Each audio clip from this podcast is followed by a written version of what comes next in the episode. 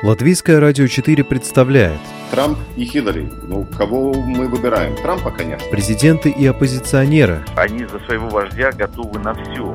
History will not forget what he did. Very special man and president. Монархи и поп-звезды. Ну, какой его бизнес? Ну, какие-то деньги зарабатывают. Ну, это, конечно, не миллиарды долларов. Чушь. Новые герои и знакомые и незнакомцы. Вообще непонятно, что это за кандидатура. Возможно, это не те обвинения, которые будут ему предъявлены. Личности и события мирового масштаба в программе «Мир в профиль».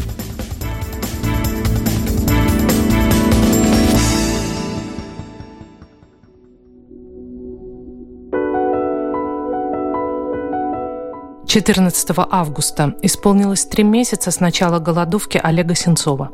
Приговоренный к 20 годам лишения свободы гражданин Украины отбывает наказание в исправительной колонии номер 8 города Лабытнанги Ямало-Ненецкого автономного округа. Ему, жителю Симферополя, инкриминируется создание террористической группы, которая собиралась взорвать памятник Ленину после того, как Крым был оккупирован Россией. На суде, состоявшемся 25 августа 2015 года, Сенцов виновным себя не признал, заявил о применении к нему пыток и назвал дело политически мотивированным. Сегодня Сенцов держит голодовку. Не ради себя. Он требует освобождения всех граждан Украины, которые находятся в российских тюрьмах по политически мотивированным приговорам. По данным украинского МИДа, на сегодня таких 27 человек. С призывом усилить давление на Россию ради их освобождения в этот же вторник, 14 августа, к высшему руководству Евросоюза обратилась группа евродепутатов и членов национальных парламентов стран Балтии. И так уж совпало, что в этот же день Олега Сенцова в колонии посетила российская журналистка и правозащитница Зоя Светова, которая, как она расскажет позже журналистам, была поражена его силой духа. Вы слушаете программу «Мир в профиль». У микрофона ее автор и ведущая, журналист Латвийского радио 4 Анна Струй. После поездки в места не столь отдаленные Зоя Светова на своей странице в Фейсбуке пожалуется. «РИА Новости взяли у меня интервью, и самое главное из интервью выкинули о тяжелом предкризисном состоянии и необходимости обмена заключенных. Больше с РИА Новости говорить не буду». Трусы позорные. На мои звонки и посты в Фейсбуке Зоя Феликсовна, к сожалению, не откликнулась. Но на портале МБХ-Медиа, это интернет-ресурс Михаила Ходорковского, опубликован ее подробный отчет о поездке к голодающему Сенцову. С ним Светова познакомилась на суде в 2015-м. Уже после того, как Сенцов объявил голодовку, несколько раз пыталась его посетить в колонии, но ей было отказано. Как было отказано и официальному представителю Верховной Рады Украины по правам человека Людмиле Денисовой. В конце июня Денисова добралась до Лабытнанги, требуя пропустить ее к гражданину Украины, которого в те же дни приехала проведать российский омбудсмен Татьяна Москалькова. Денисова в буквальном смысле слова встала на пути автомобильного кортежа Москальковой, но ее вывели с территории колонии. Визит не согласован. Пришлось Киеву довольствоваться фотографиями из Москвы, которые были переданы из офиса Москальковой и которые облетят полмира. Свидетельство того, что Сенцов жив. Но вот на этот раз в августе Зою Феликсовну Светову к Сенцову пропустили. Я догадывалась, почему Федеральная служба исполнения наказаний согласовала мою встречу с Олегом. Вероятно, на фоне последних скандалов вокруг российской тюремной службы, связанных с пытками в Ярославской колонии и в других регионах, ФСИН хотела показать, что хотя бы Сенцова они не мучают и лечат. Поэтому и пустили. И, как оказалось, они его действительно не мучают. Олег заверил меня, что в санчасти врачи делают все, что нужно. А главное, что меня поразило, но я верю Олегу, врачи считают заключенных за людей, в отличие от того, как относятся к заключенным в гражданской больнице, куда Олега вывозили, когда у него какое-то время назад случился кризис, и его собирались там в больнице принудительно кормить. Тогда Сенцов оказался перед выбором: или стать мучеником, его бы приковали к кровати наручниками и вставили зонд, или согласиться на поддерживающую терапию, на капельницы и на питательную смесь. Это позволяет стабилизировать ситуацию. Состояние постепенно ухудшается, но не резко. Попросить Олега прекратить голодовку я не смогла. Мне показалось это своего рода предательством. Я спросила, что делать, чтобы помочь. «Я все, что могу, делаю», — ответил он. «Делай, что должно». Для себя он решил, что будет продолжать голодовку, потому что цель пока не достигнута. А цель та же – освобождение украинских политзаключенных. В какой-то момент я поняла, что мы уже обо всем поговорили, и Олег устал. Я заметила, что он закрывает глаза, когда говорит. Все та же проклятая слабость. Самое большое потрясение от встречи с Олегом – я увидела человека, которого раньше не знала и не понимала, человека огромной силы воли, твердости и мужества. Я в своей жизни видела несколько политзаключенных, которые также стойко держались, но Олег, пожалуй, один из самых сильных. Об этой же силе духа говорит и друг Сенцова, куратор кинофестиваля и россиянин Алексей Медведев. Он сразу согласился на интервью нашей программе. Знаком с Сенцовым с 2011 года.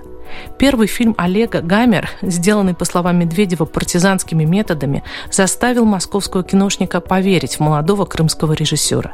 Медведев настаивает, Сенцов режиссер, несмотря на то, что его главные фильмы впереди.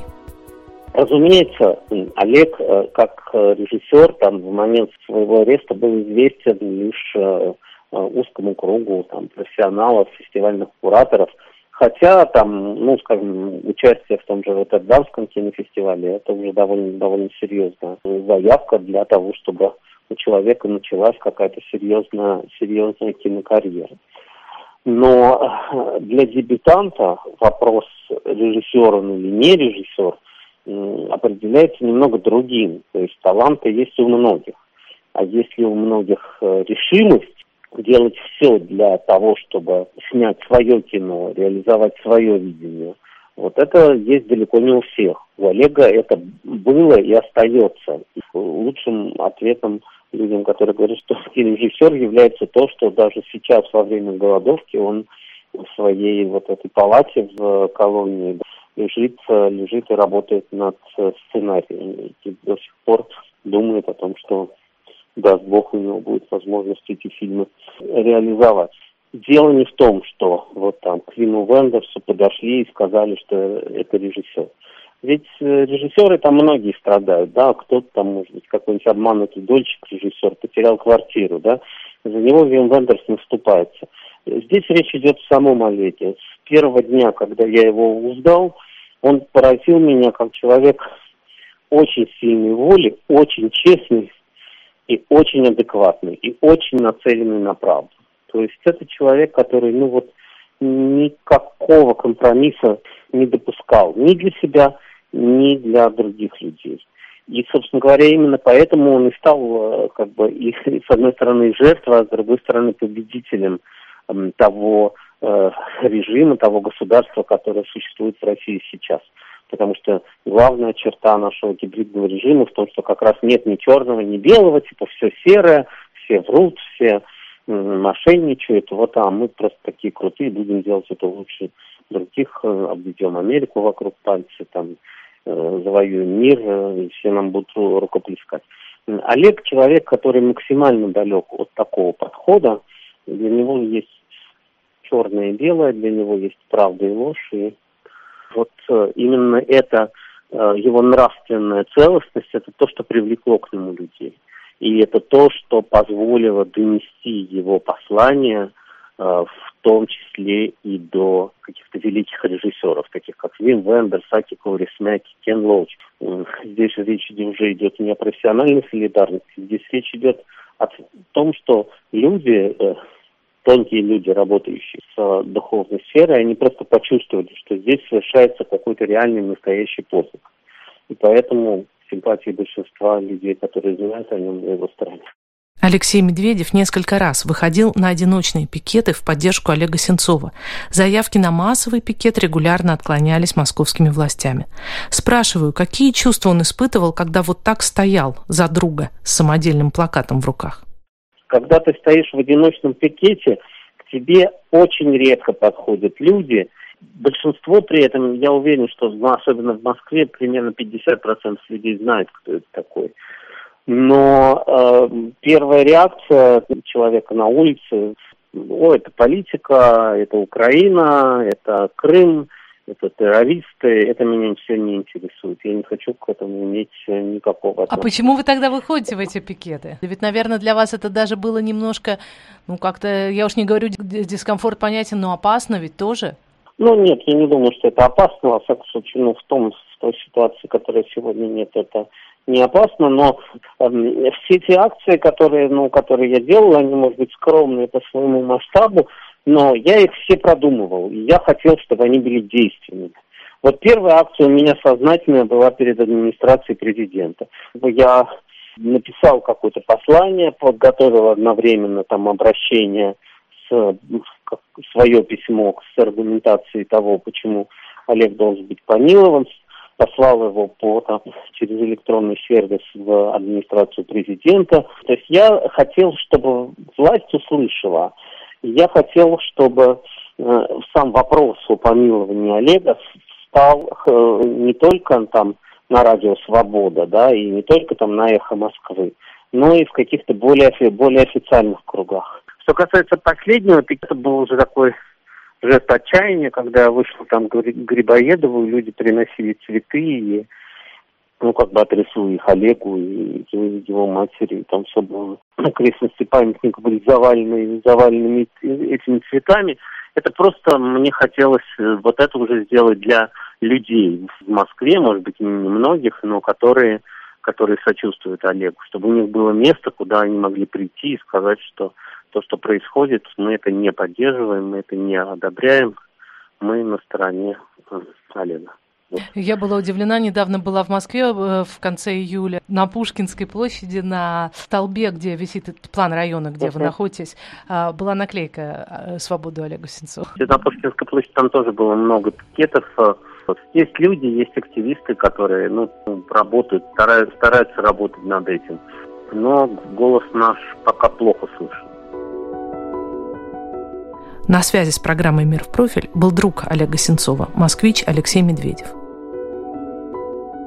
Список ходатайствующих за украинского режиссера деятелей культуры с 2015 года включает в себя множество известных фамилий. Анджей Вайда, Джонни Депп, Салман Ружди, Вим Вендерс, Кшиштоф Зануси, Даниэль Альбрыхский, Жан-Люк Готар, Александр Сакуров, Алексей Герман-младший, Андрей Звягинцев, Борис Гребенщиков.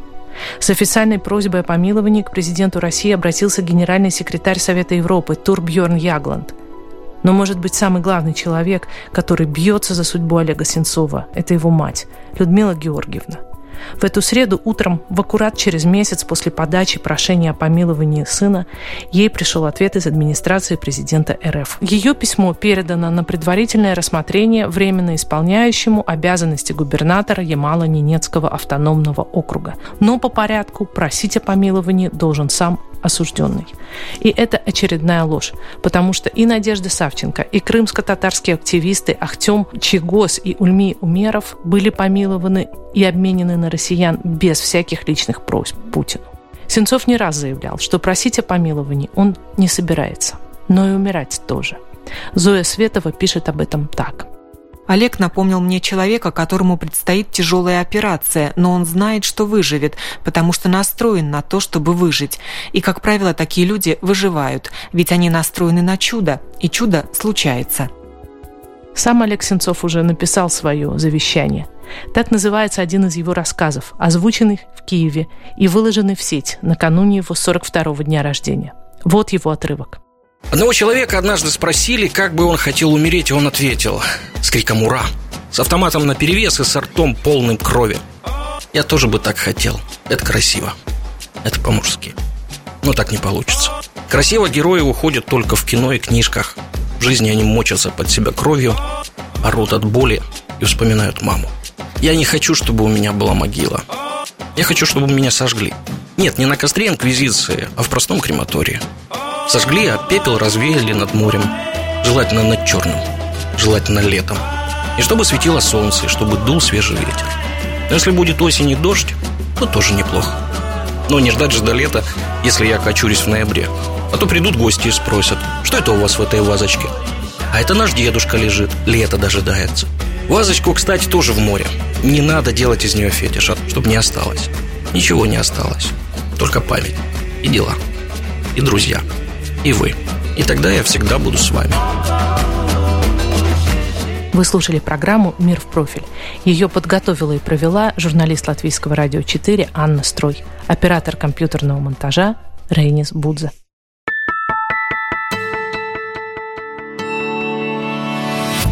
человек и его поступки, события и его значения. В программе «Мир в профиль». Каждую субботу в 12:10 на Латвийском радио 4.